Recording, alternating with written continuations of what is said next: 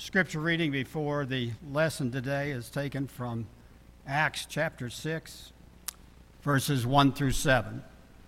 Acts chapter 6, verses 1 through 7, and I'll be reading from the English Standard Version. Now, in these days, when the disciples were increasing in number, a complaint by the Hellenists arose against the Hebrews because their widows were being neglected in the daily distribution. And the twelve summoned the full number of the disciples and said, It is not right that we should give up the preaching of the word of God to serve tables.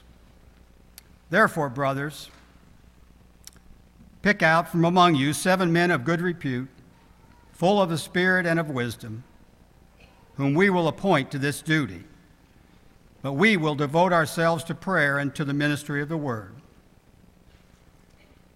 And what they said pleased the whole gathering, and they chose, chose Stephen, a man full of faith and the Holy Spirit, and Philip, and Prochorus, and Nicanor, and Timon, and Parmenas, and Nicholas, a proselyte of Antioch. These they set before the apostles, and they prayed and laid their hands on them. And the word of God continued to increase, and the number of the disciples multiplied greatly in Jerusalem and a great many priests became obedient to the faith.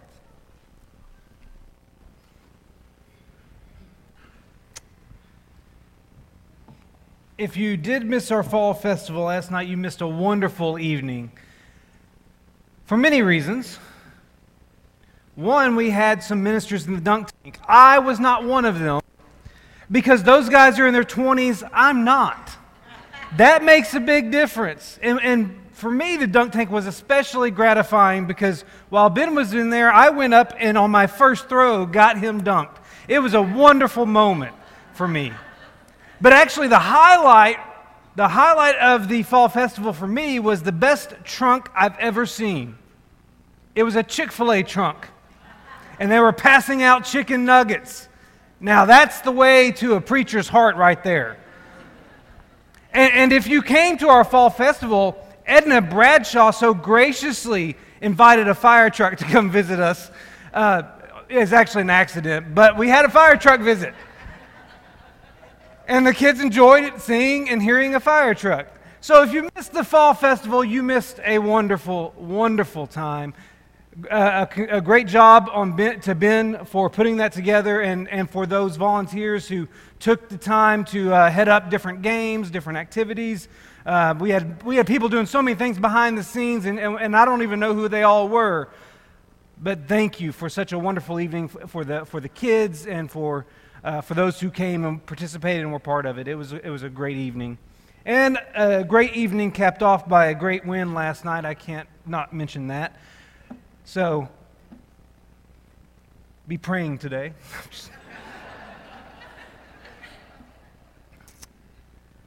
If you didn't turn to Acts chapter 6 for our scripture reading, I encourage you to turn there now because we're going to be continuing our study of the book of Acts right there in the first six verses. Now, if you read Acts chapter 6, verses 1 through 6, you'll see that we have a situation involving a benevolent program. And whenever I study or, or teach from this particular section of Scripture, I typically use it to talk about service to talk about benevolence, to talk about something in that arena of the church's life. But I kind of looked at this text with 21st century eyes a little differently this time. Because as I look at Acts chapter 6, verses 1 through 6, I notice we have a problem arise in the church that if it arose today, could potentially split a church. Now, I, I, don't know how many of you have experienced this. Actually, I, I want to invite you. If you have ever, I want you to raise your hand, if you have ever been a part of a congregation that went through a church split, please raise your hand. That's a, a pretty good number. If raise your hand if you were the one who caused the church split. I'm just, I'm just kidding. I'm just kidding. But there is a significant number of us who have been there, who have experienced that. And it's, it's unfortunate, it's painful, it's saddening. But unfortunately, it is real. Unfortunately, the church is not immune to conflict and tension and even divisions. In fact, you can see those issues begin to arise back in the first century. Paul's going to write to the church in Corinth, and that's a church who has a lot of divisive problems. They have members who are aligning themselves with particular ministers and evangelists saying, I was baptized by Cephas, but I was baptized by Paul. And they're, they're pledging their allegiance to these individuals, and it's creating division. You can go over to the book of Philippians, and you have a, a church that has two women within that congregation who are at odds with each other in a disagreement that we don't even know the details about. But it's such a sharp disagreement that Paul has to write to that congregation, tell those women to agree, and invite the congregation to help them work out their differences. So we can see those kind of problems arising in the church in the first century. But here in Acts chapter 6, we have a problem come up that doesn't get so far gone that it splits the church. And I think that's worth investigating today. But before we dive too deep, let me explain what's happening here in the first six verses of Acts chapter 6. The church in Jerusalem has a benevolence program which provides food for widows. And that's a, that's a very laudable ministry when you journey through the New Testament, even in the Old Testament, and you read the, the directions that are given towards to the church about how it should treat and minister to widows. You realize that that is an important endeavor. That is a godly endeavor. It is a laudable ministry. And what they are doing here is in keeping with the church's spirit of benevolence that you can see going back to Acts chapter 2 when they had all things in common and they were making sure that everyone's needs were being met. So you have this ministry program that is intentional, that is good, that has a strong purpose. But you may have noticed that the text identifies two different types of widows they are Hellenists and Hebrews. Now, your translation may not use those exact terms, but one translation does use the phrases Hellenistic Jews and Hebraic Jews. Hebraic Jews were Jews who were native to Palestine. In other words, these are Jewish Christians who grew up right there in Jerusalem or in some other area that is part of the original promised land. And these particular Jewish Christians, they primarily spoke Aramaic, the same language that Jesus himself spoke. And they prided themselves on retaining the customs of their forefathers, particularly retaining some of the Jewish customs that were passed down to them. Not necessarily holding to Jewish doctrine, but Jewish customs. That's the Hebraic Jews. On the other side, you have the Hellenistic Jews. The Hellenistic Jews are ones who lived or grew up outside of Palestine. You have to remember that during the, the towards the end of the Old Testament, you have this period in which the, the Jews have been deported from the promised land. They've been scattered across the nations. And now they're living everywhere. And so these Hellenistic Jews are coming from areas outside of Israel. They grew up in other areas, but have now moved to the promised land. They primarily spoke Greek because that was the language of the empire. And they were less tied to the customs of their forefathers. So the difference between Hebraic Jews and Hellenistic Jews is cultural. And the reason there is this mixture of widows in Jerusalem is because Jerusalem was a retirement community. As one commentator noted, it was the dream of every dedicated Jew to retire in the holy city of Jerusalem. And so we have this unique multicultural. I, I, I don't know that this was intentionally happening, but it was happening. And this issue gets brought to the attention of the apostles. There is a cultural divide happening in the way a program is administered, and it's excluding one particular group. That, that very easily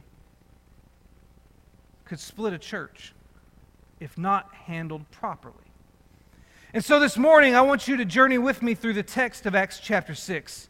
And I want you to notice some things with me that helped this church stay together, that helped the church in Jerusalem navigate a potentially divisive situation in a godly way.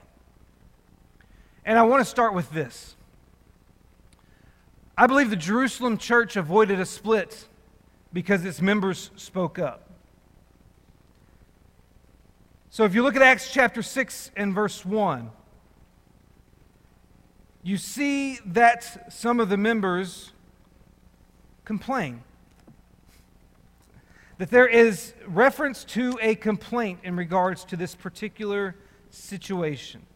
The text itself says, Now in these days when the disciples were increasing in number, a complaint by the Hellenists arose against the Hebrews because their widows were being neglected in the daily distribution.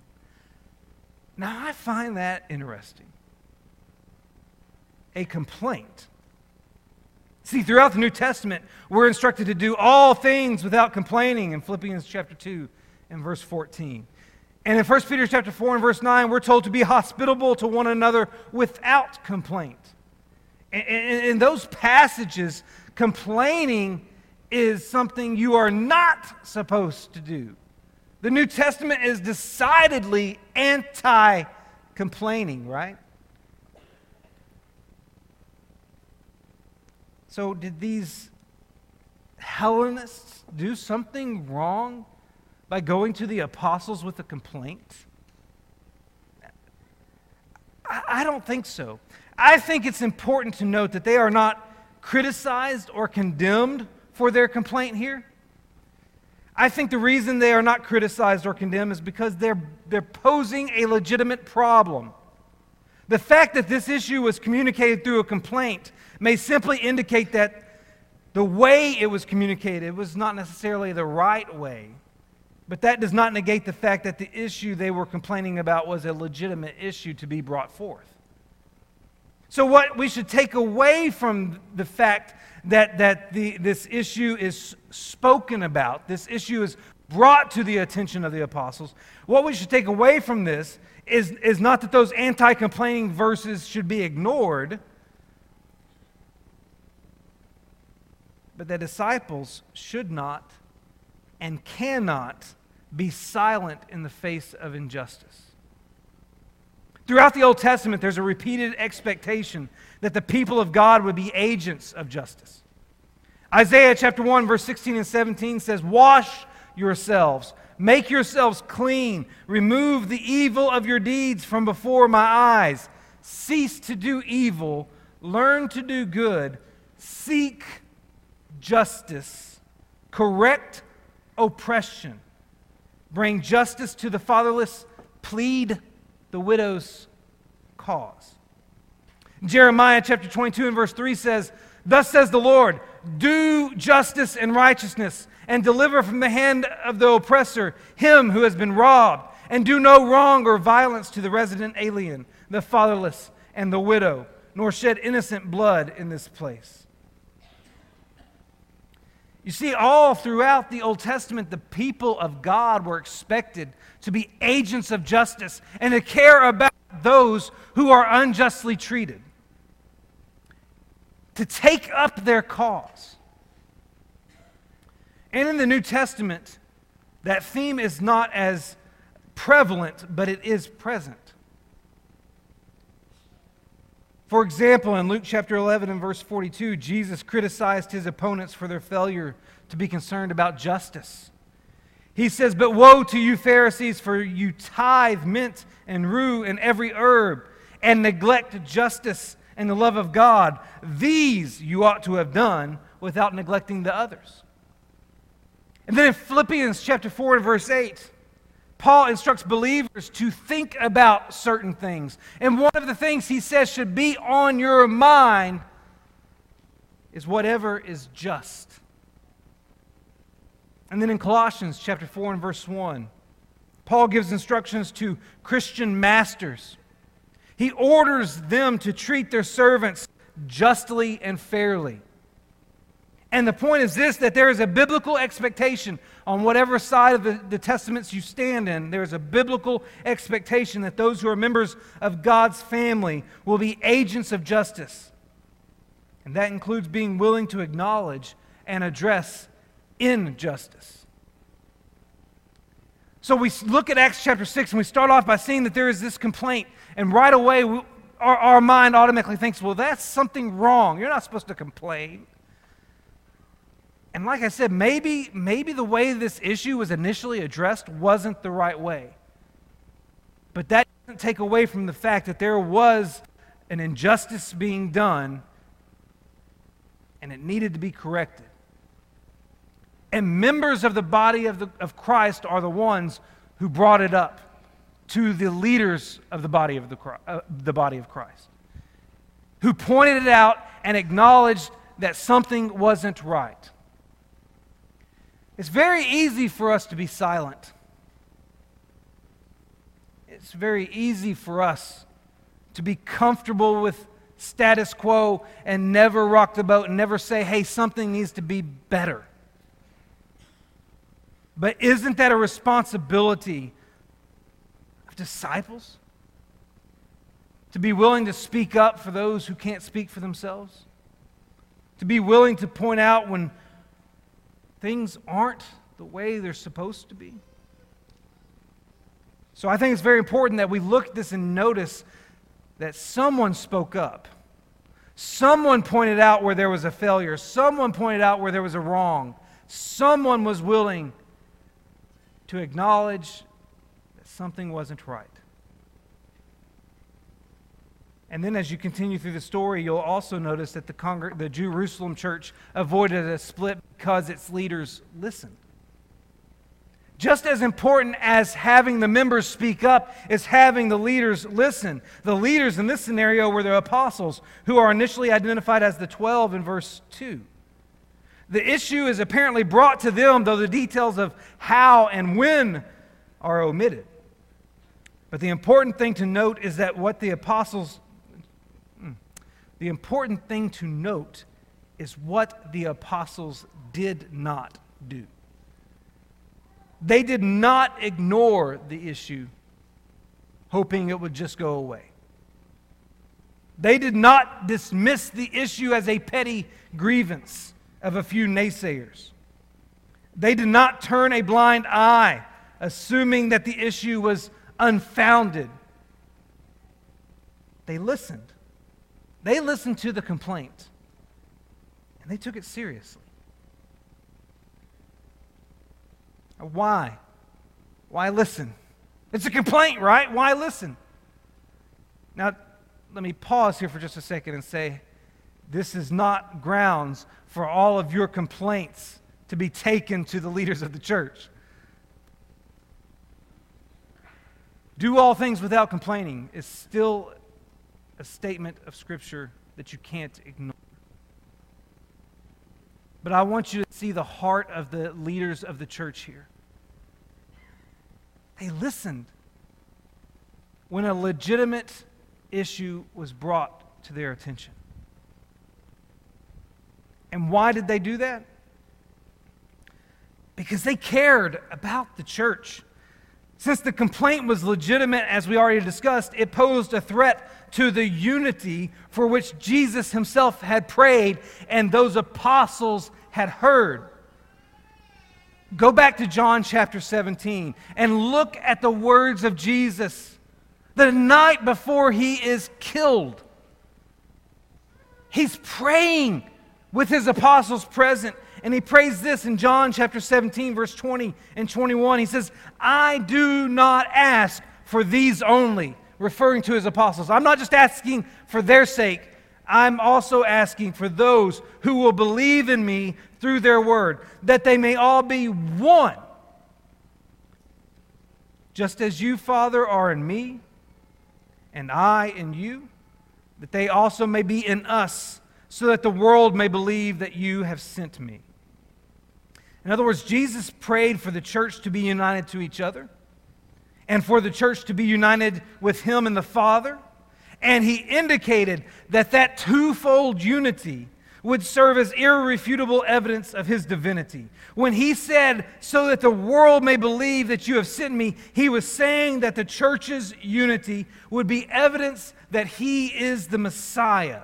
But the discrimination that intentionally or unintentionally existed in this food distribution program was a threat to that unity. And, it was, and if it wasn't corrected, then it could split the church along ethnic lines, and Jesus' prayer would be forfeited. So the apostles, in their wisdom, were quick to listen here. And I think that's worth pointing out because the apostles repeated this. A few chapters later, we'll get to Acts chapter 15. And there's another issue that has some cultural implications that are brought to the apostles. It's an issue of whether or not Gentiles have to be circumcised in order to be a part of the Lord's church. There's some Jewish Christians from Jerusalem who went up to the city of Antioch that has a huge Gentile population.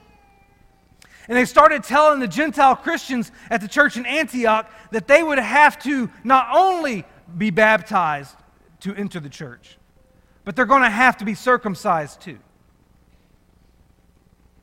And Paul and Barnabas, as representatives of the church in Antioch, went to Jerusalem to meet with representatives of the church in Jerusalem in the presence of the apostles to, to uh, deal with this doctrinal issue. And the apostles listened. They listened to Paul and Barnabas plead their case. They listened to Peter, one of their own, tell his experience with Cornelius and his household. They listened. And they came to the decision to not require Gentile converts to be circumcised.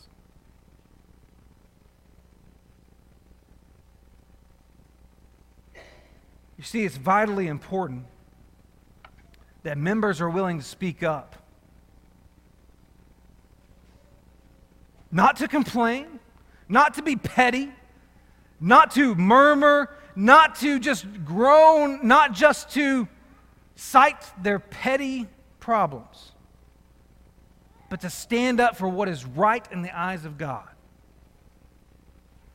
But it is just as important that the leaders of the church listen. And that's demonstrated in these apostles here. But those aren't the only two contributing factors to the success, successful navigation of this dilemma.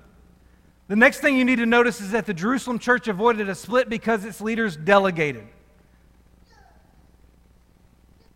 Did you notice how the apostles handled this situation? The first thing they do is delineate their priorities. Look at Acts chapter 6 and verse 2.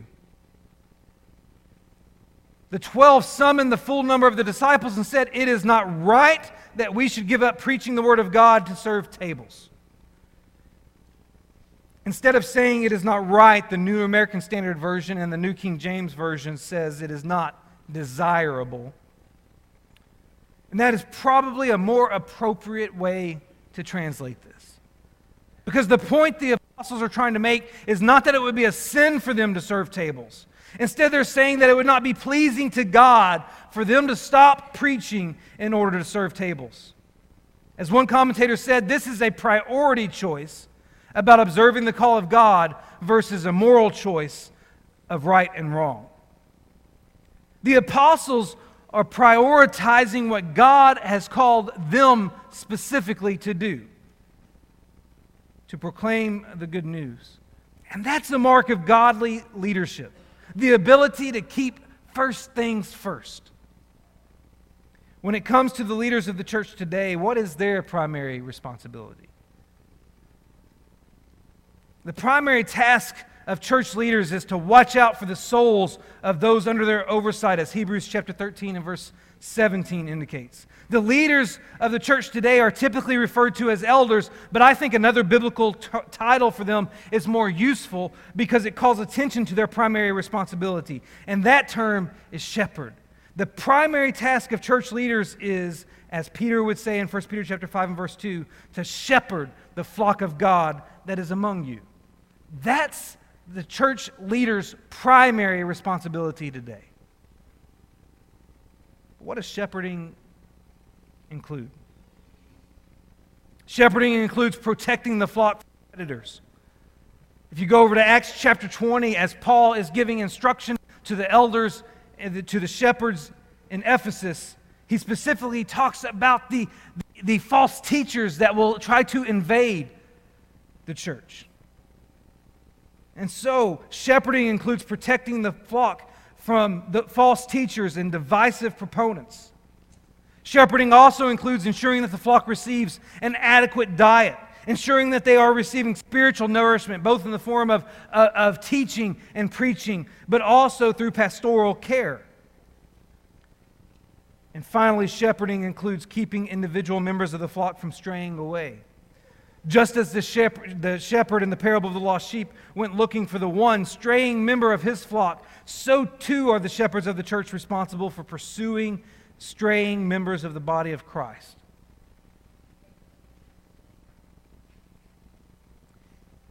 If you don't realize it, that's a daunting task. That's not a task for everybody. And so we can say that the primary responsibility for shepherds is to provide spiritual nourishment and spiritual protection. But in order for them to accomplish that, shepherds must be able to delegate. And if you look at what the apostles do here in Acts chapter 6, they empower the congregation. Look at what they said in verse 3 of Acts chapter 6 after saying it's not right for us to, to give up our, our primary task in order to handle this, they then said, Therefore, brothers, pick out from among you seven men of good repute, full of the Spirit and of wisdom, whom we will appoint to this duty. You see, the apostles, they had called together the whole congregation, according to verse 2. That means they involved the entire church and coming up with a solution to this problem. The apostles understood that in order for them to fulfill the responsibilities that they were specifically commissioned to do, they had to turn over this matter to someone else. They realized, as one commentator wrote, they cannot and should not do everything in the church. And that in order to not neglect the things that, they were spe- that were specifically their responsibility, they would have to trust the congregation to take care of some other things. But they didn't just involve the, other con- the, the whole congregation. They didn't just involve the congregation. They enabled the congregation. Look at this. The apostles gave some specific directions to the church as to how they should go about resolving this situation. They told them how many men to choose, and they identified the qualifications that these men should meet. That means the apostles not only involved the congregation in the resolution process, but they equipped the congregation to complete the process. And equipping believers is part of the reason we have church leaders. Look at what Paul wrote in Ephesians chapter 4, verse 11 and 12. Ephesians chapter 4, verse 11 and 12. It says that, and he, and that's a reference to Christ, He gave some as apostles, some as prophets, some as evangelists, some as pastors, which is another term for shepherds, and, and some as teachers, for the equipping of the saints for the work of ministry, for the building up of the body of Christ. Paul indicates that the Lord has appointed people to these unique roles for the purpose of equipping the saints. Now, that could mean that the presence of those individuals who are in these roles, that provides the equipping of the, the church for ministry. Or it could mean that the people appointed to these roles are being assigned the responsibility of equipping the saints. But either way, there's a correlation between the appointment of church leaders and the equipping of the saints. And that's what the apostles demonstrate here. They demonstrate an understanding of what their priority is, of what they've got to focus on, and then they turned over the other work to the congregation.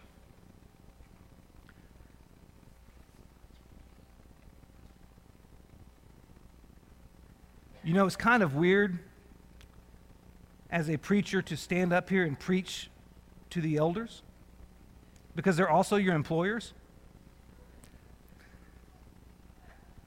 But we need to acknowledge what the responsibility of the leaders of the church is from time to time. They need to be reminded, they need to be encouraged, they need to be commended because it's not an easy task.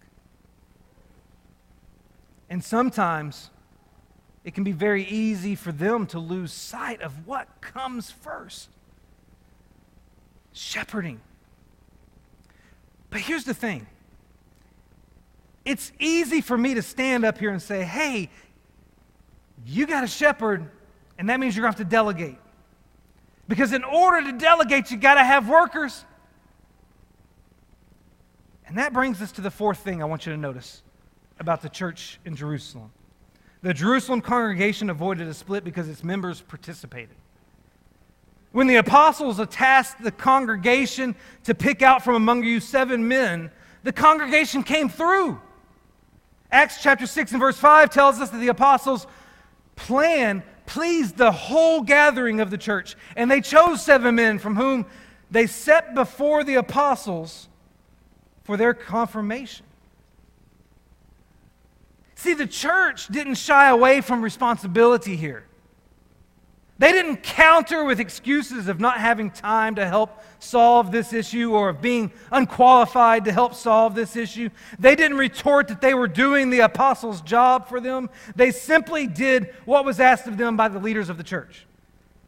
Now, I just spent the previous point of this sermon expounding on what a congregation's shepherd should do, so it's only appropriate that I take a moment to expound on what a congregation's members should do. And I want you to notice two specific passages very quickly with me. The first is Hebrews chapter 13 and verse 17. Hebrews chapter 13 and verse 17, I referenced this a moment ago, but I want to read the entirety of it to you. It's instructions to members of the body of Christ. And it says, Obey your leaders and submit to them, for they are keeping watch over your souls as those who will have to give an account.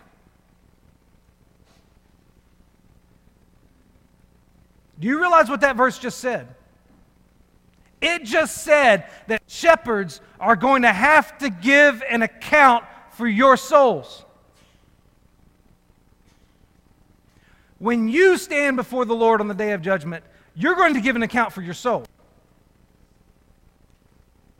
When a shepherd stands before the Lord on the day of judgment, they're going to give an account for their soul, and they're going to give an account for their shepherding. Like I said, it's a daunting task that's not for everyone. And you know what that means? That means, as members, we should appreciate the men who are willing to be shepherds. Notice this verse, too. 1 Thessalonians chapter 5 verse 12 and 13. 1 Thessalonians chapter 5 verses 12 and 13. There we are given these the instructions to respect those who labor among you and are over you and the Lord. And then we're also told to esteem them. very highly and love because of their work. So when you reflect back on Hebrews 13 and 1 Thessalonians chapter 5 and these instructions that are given to the members of the body, these passages call for members to obey, to submit to, to respect, and to esteem the leaders of the church. In other words, these passages are a call for members of the body of Christ to appreciate the responsibility that Christ, the chief shepherd, has placed on each congregation's shepherds. And such appreciation culminates in participation.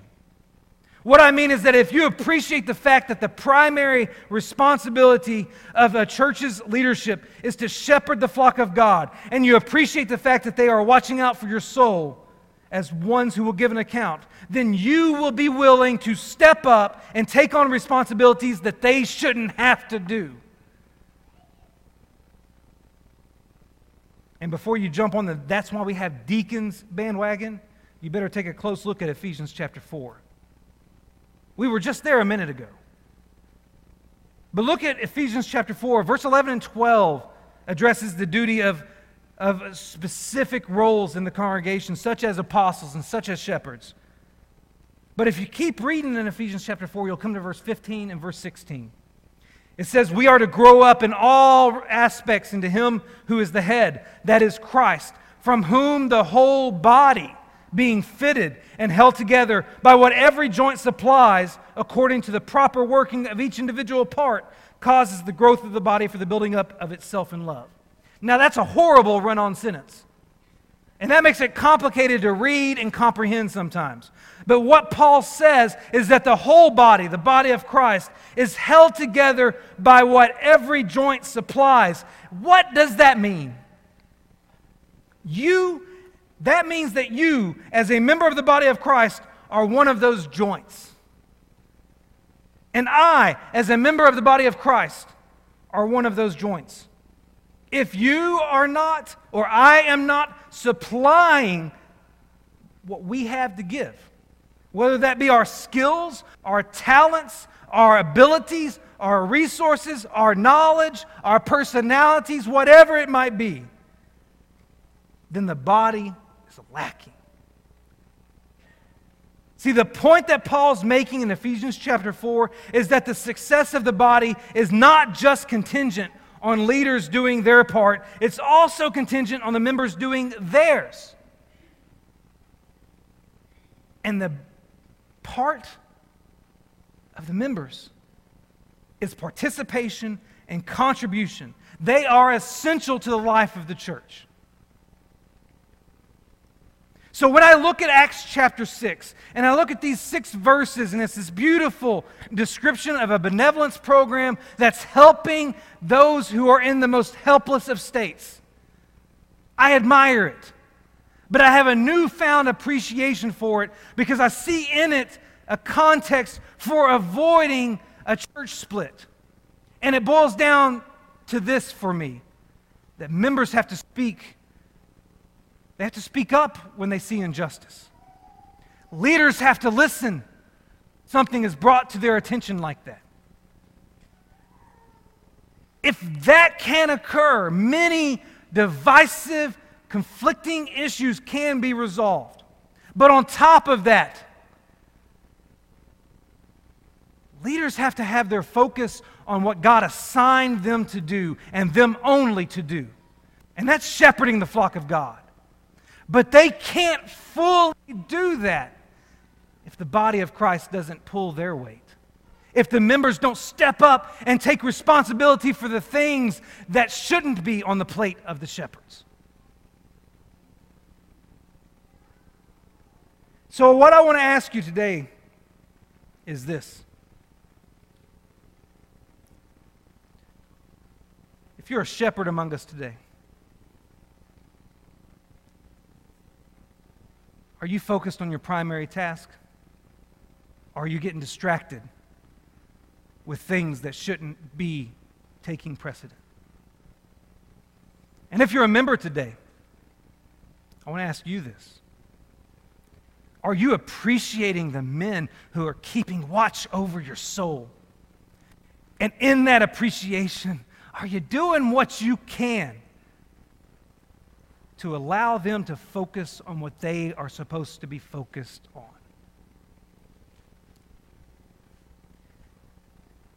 Maybe, maybe if we can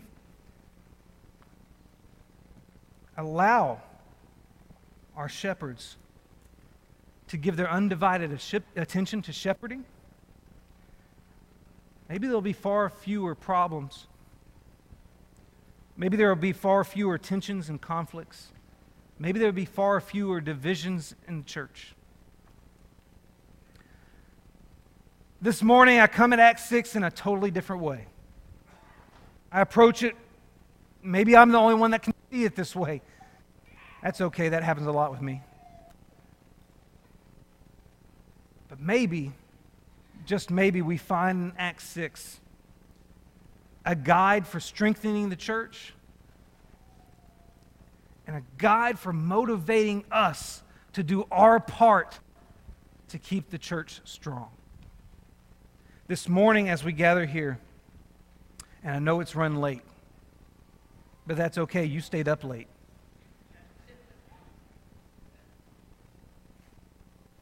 This morning as we gather here, maybe you're not a part of that body yet. Maybe you're not a part. Maybe you're not a joint yet. Maybe your sins haven't been washed away by the blood of Christ. Well, guess what? Right now, you have the opportunity to make that decision. You can be cleansed of your sins and you can be a part of the family of God right now. If you confess that Jesus Christ is the risen Son of God, if you'll repent of your sins and be immersed in water for the forgiveness of your sins. Maybe you're here today and you've made that decision, but you've never identified yourself with a particular body and brought yourself under the oversight of a particular group of shepherds. And so there's no one keeping watch over your soul. And maybe, maybe you need to do that. Well, I can tell you this our shepherds would love to talk to you about that. Maybe you're here today and you are a member of the body of Christ and you've wandered away. You are that sheep who took off, and these shepherds have been looking for you. And they've been concerned about you.